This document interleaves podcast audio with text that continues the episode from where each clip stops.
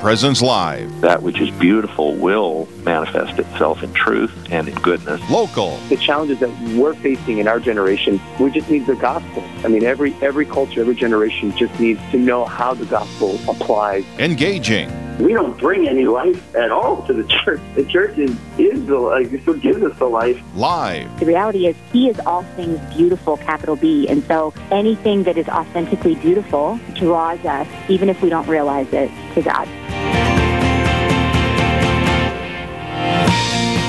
And good morning to you. This is Real Presence Live. Hoping you're having a beautiful morning, as just mentioned in the intro. And we're here with you for the next two hours. Thank you for joining us. My name is Steve Splonskowski, and I'm in studio with Tom O'Keefe. Good morning, Tom. How are you doing today? I am very well, very blessed today.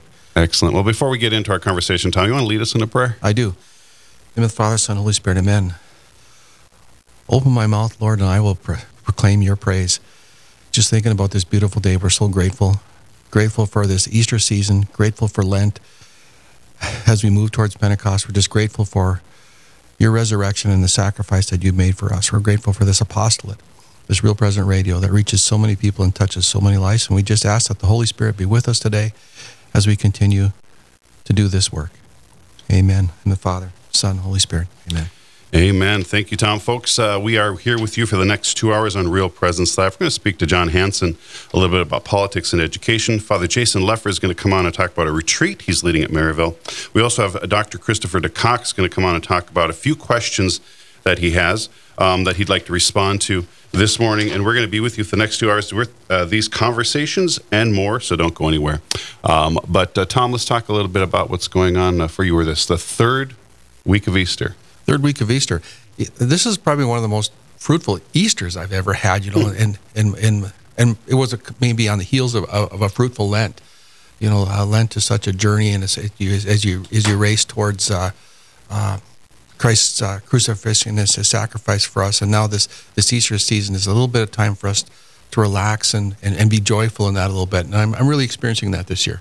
That's great. You know, I uh, it's been a, a, great, it was a great Lent and a great Easter, Tom, for me as well. I, uh, of course, one of the great things is we have 40 days of Lent and then 50 days of Easter. So that's, that's a great thing. But, uh, you know, uh, coming into the spring here and uh, with the snow melting and hearing the birds sing too, and went for a beautiful walk yesterday with my family. And uh, just, uh, you know, Jacinta and I were talking about how, you know, we've been, we've been living here for almost 20 years. We've been married for just under 23 years. And, and it's just kind of, you stop and think back and how quickly that time flies, but also how many graces and how many gifts the Lord has given us in those years together.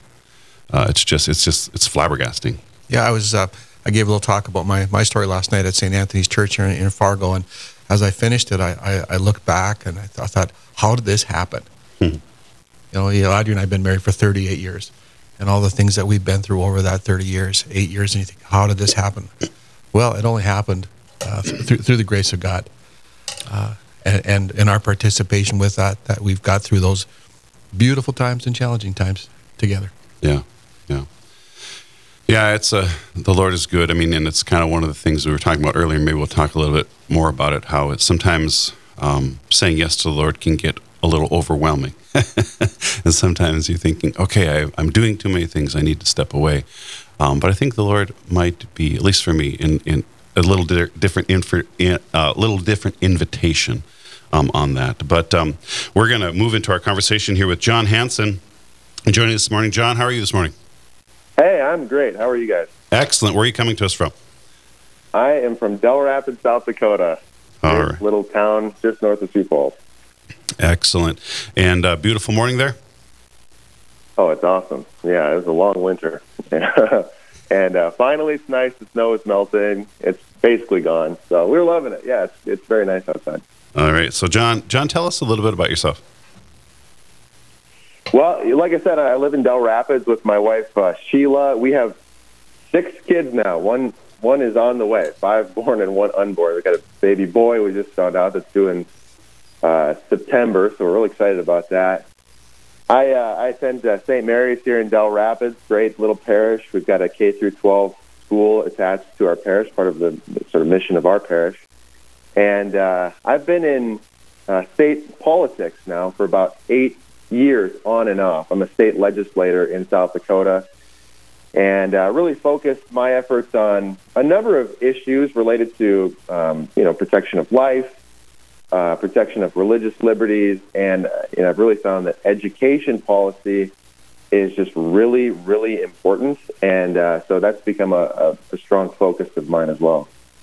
Excellent. And we're going to be here talking with you for the next 30 minutes. Um, and Jon, I want to get into some of those questions. But before we do, I would like to know how did you get into politics? What was your journey towards working, you know, working as a servant uh, uh for, for the people?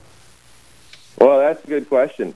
I guess my journey into politics started about the same time that I got serious about my faith. I'm a convert. Used to be Lutheran, converted to Catholicism. And uh, about the same time that I started getting real serious about uh, my religious life, my interior life, and I I just found the Lord, fell in love with the Lord, was about the same time that I just started to sort of look around me and see, all right, well, you know, I've got this this love of the Lord. What's He calling me to do? And I had grown up as a kid. Every morning I'd wake up, and you know, it wasn't the cartoons that were on the TV. It was the it was the morning news. Mom had the morning news on the TV, and so I think that sort of sparked just um, an interest in current events. And then through my conversion, um, really just started paying more attention to the issues of the world and sort of found my way into politics through that. I just felt like the Lord was pulling me, calling me into that direction. Practically speaking, I ended up doing an internship in the state legislature during my time in college. And uh, when, when I was out there, I just was looking around and thought, well, you know, I could do this. Um, I think the Lord has equipped me with certain skills and knowledge, and um, so it just so happened there was an open seat in the legislature. Um, there was only one member of my party that was running. There was an incumbent of the other party, so I jumped in. Uh, we took out the incumbent, and sort of the rest is history, as they say. Excellent. So you just asked that that that scary question, Lord, what do you want me to do? He's got all sorts of answers to that, doesn't he? Amen. Yes, he does. Excellent. So, uh, well, let's talk about a little bit about the general state of education in South Dakota. Yeah. So when we when we think about the general state of education in South Dakota, of course, the answer depends on, you know, what do you mean by education? And most people, when they think of what education is, they think primarily or only of intellectual formation, you know, the study of English and math and science and social studies and technology and philosophy and those sorts of things. And that's certainly a big part of education, but it's not the whole thing. Education isn't just about intellectual formation. It's not like we're out there programming robots. We're not we're not just creating mindless slaves as mere cogs in the wheel for the workforce of big corporations. You know, at least that's not my aim. So education, when we think about what education is, it's also about human formation and moral formation. Now, you can bet that when you talk about moral formation being a fundamental aspect of education, even in the public schools, that might seem controversial to some. But when you think about the founders of our state, it was so understood and agreeable that moral formation is a fundamental aspect of education that it's literally written into the South Dakota Constitution. Uh, the Constitution in South Dakota says that the stability of a Republican form of government, depending on the morality and intelligence of the people, it shall be the duty of the legislature to establish and maintain a general and uniform system of public schools. So, when we talk about general state of education, I think first we need to ask ourselves, okay, how are we doing in formulating the, the intellect of, of young minds? How are we doing that formation?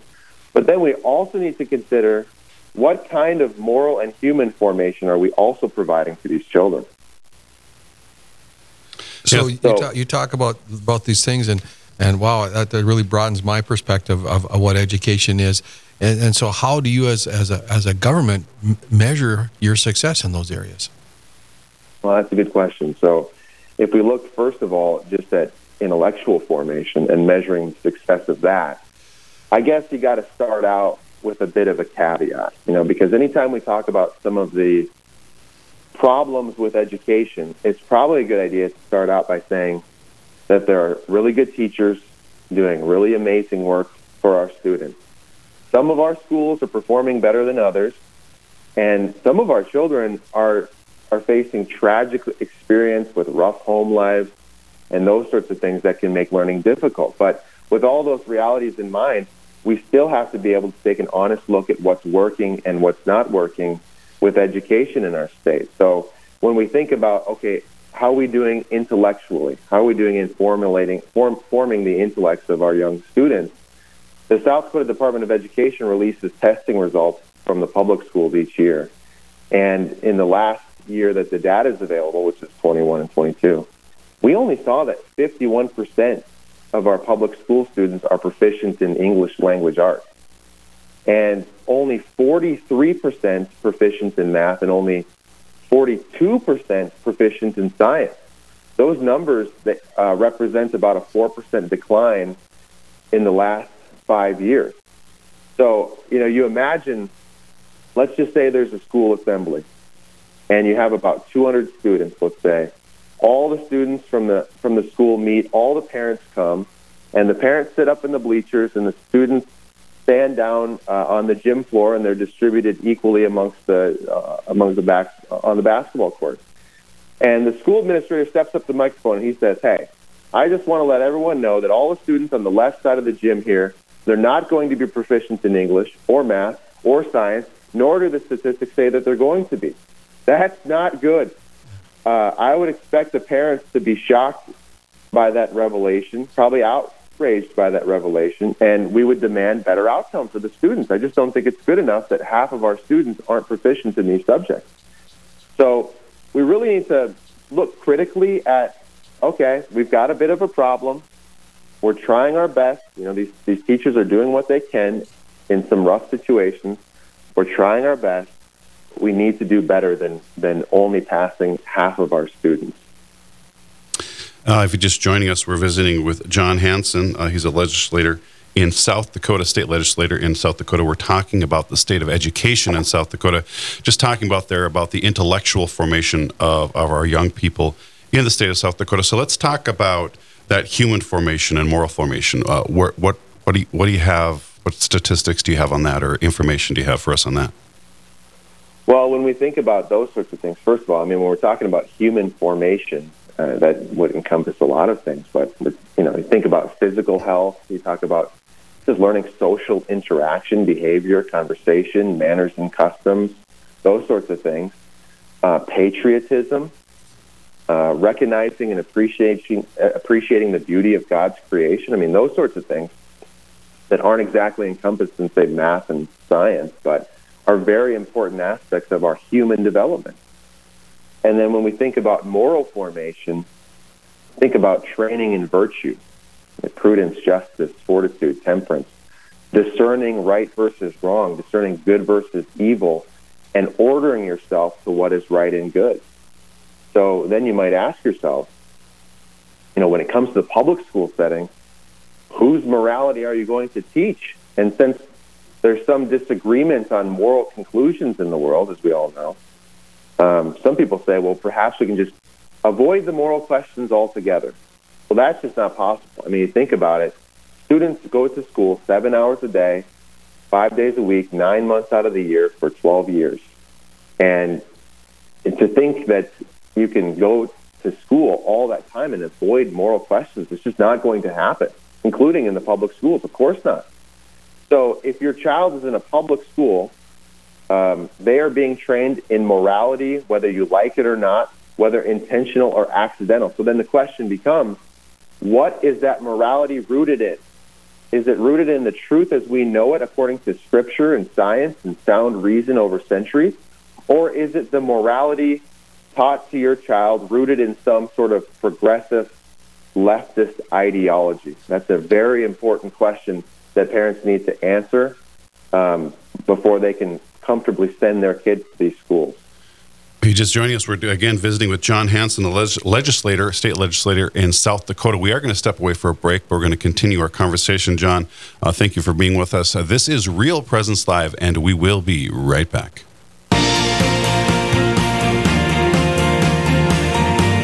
Stay with us. There's more Real Presence Live to come on the Real Presence Radio Network.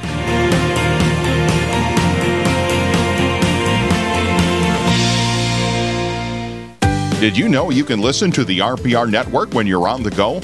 Just search for Real Presence Radio in your App Store. Listen live to any station across the network at any time, so you can stay connected to your local community from wherever you are.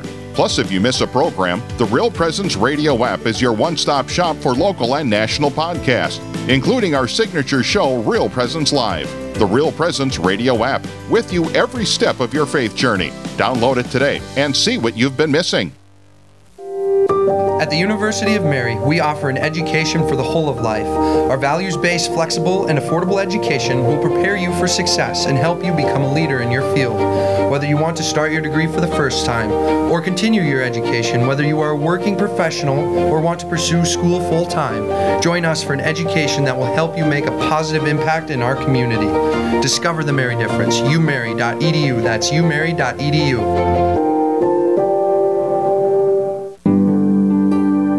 Is Lavinia Spirito for Catholic Way Bible Study. Pope John 23rd called for a new Pentecost in our day.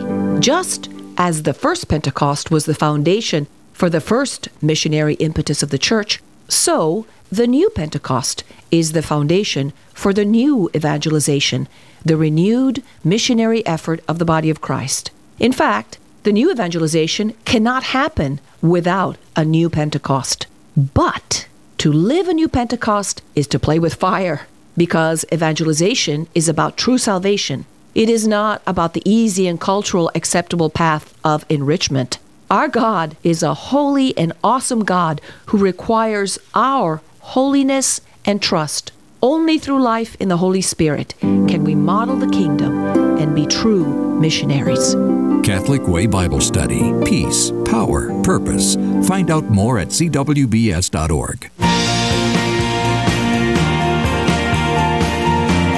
You're listening to Real Presence Live.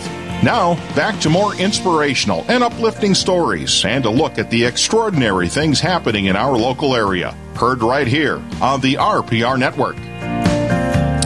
Good morning. This is Real Presence Levy. Real Presence Radio. Uh, my name is Steve Smolenskowski in studio with Tom O'Keefe. And uh, we are visiting with Jon Hansen in South Dakota, talking about the state of education and really just kind of really the philosophy of what is education for. In the other uh, previous segment, we talked about really that education is about human and moral formation, not only just intellectual, but also that that the morality, the mores, the uh, the social norms, habits, manners, customs, appreciation of nature, uh, uh, you know, virtue training. That's the whole human person. That's what education is about. And uh, just before the break, Jon, uh, you were talking about how you know when we have this this uh, a sense of of no morality. Um, in our in our education system, that's kind of where we have to go. We can't really we can't talk about it because it's a it's a tough issue. So let's just not talk about it at all and move forward. Um, and that's not really a good a good thing for us.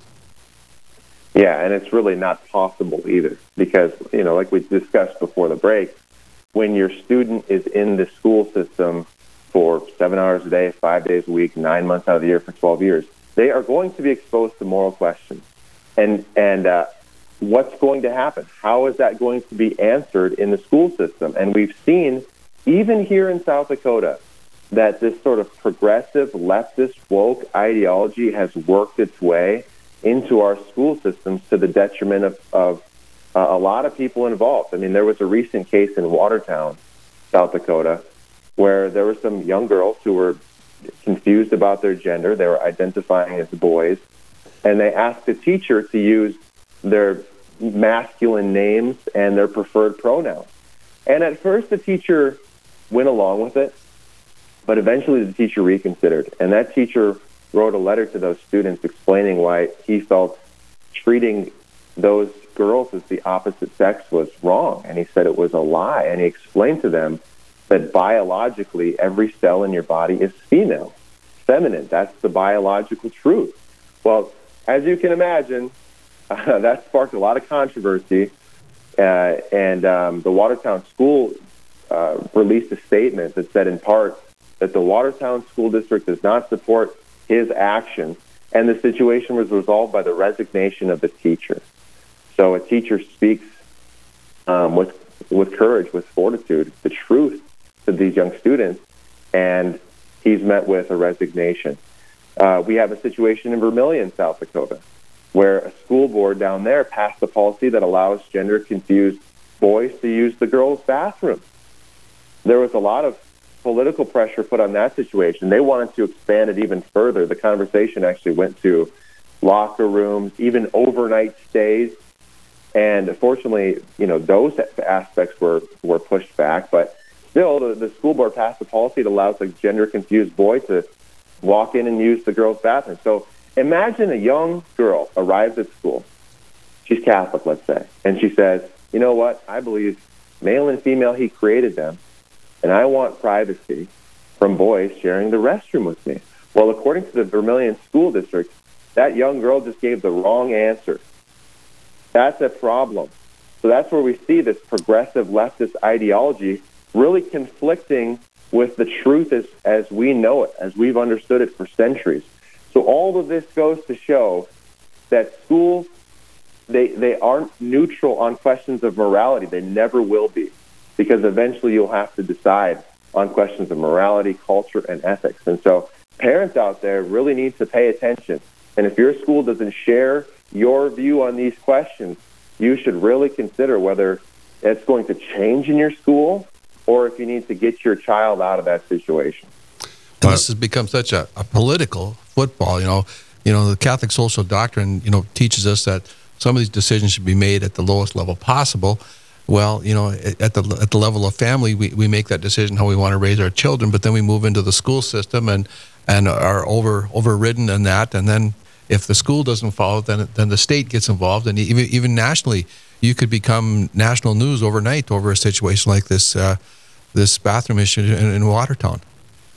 That's right. Yeah. Well, and, and to your point, I mean the the Catholic teaching is absolutely right, and um, you know, we should be respecting parents as the primary educators of their children. And I think we've sort of gotten far away from that mentality.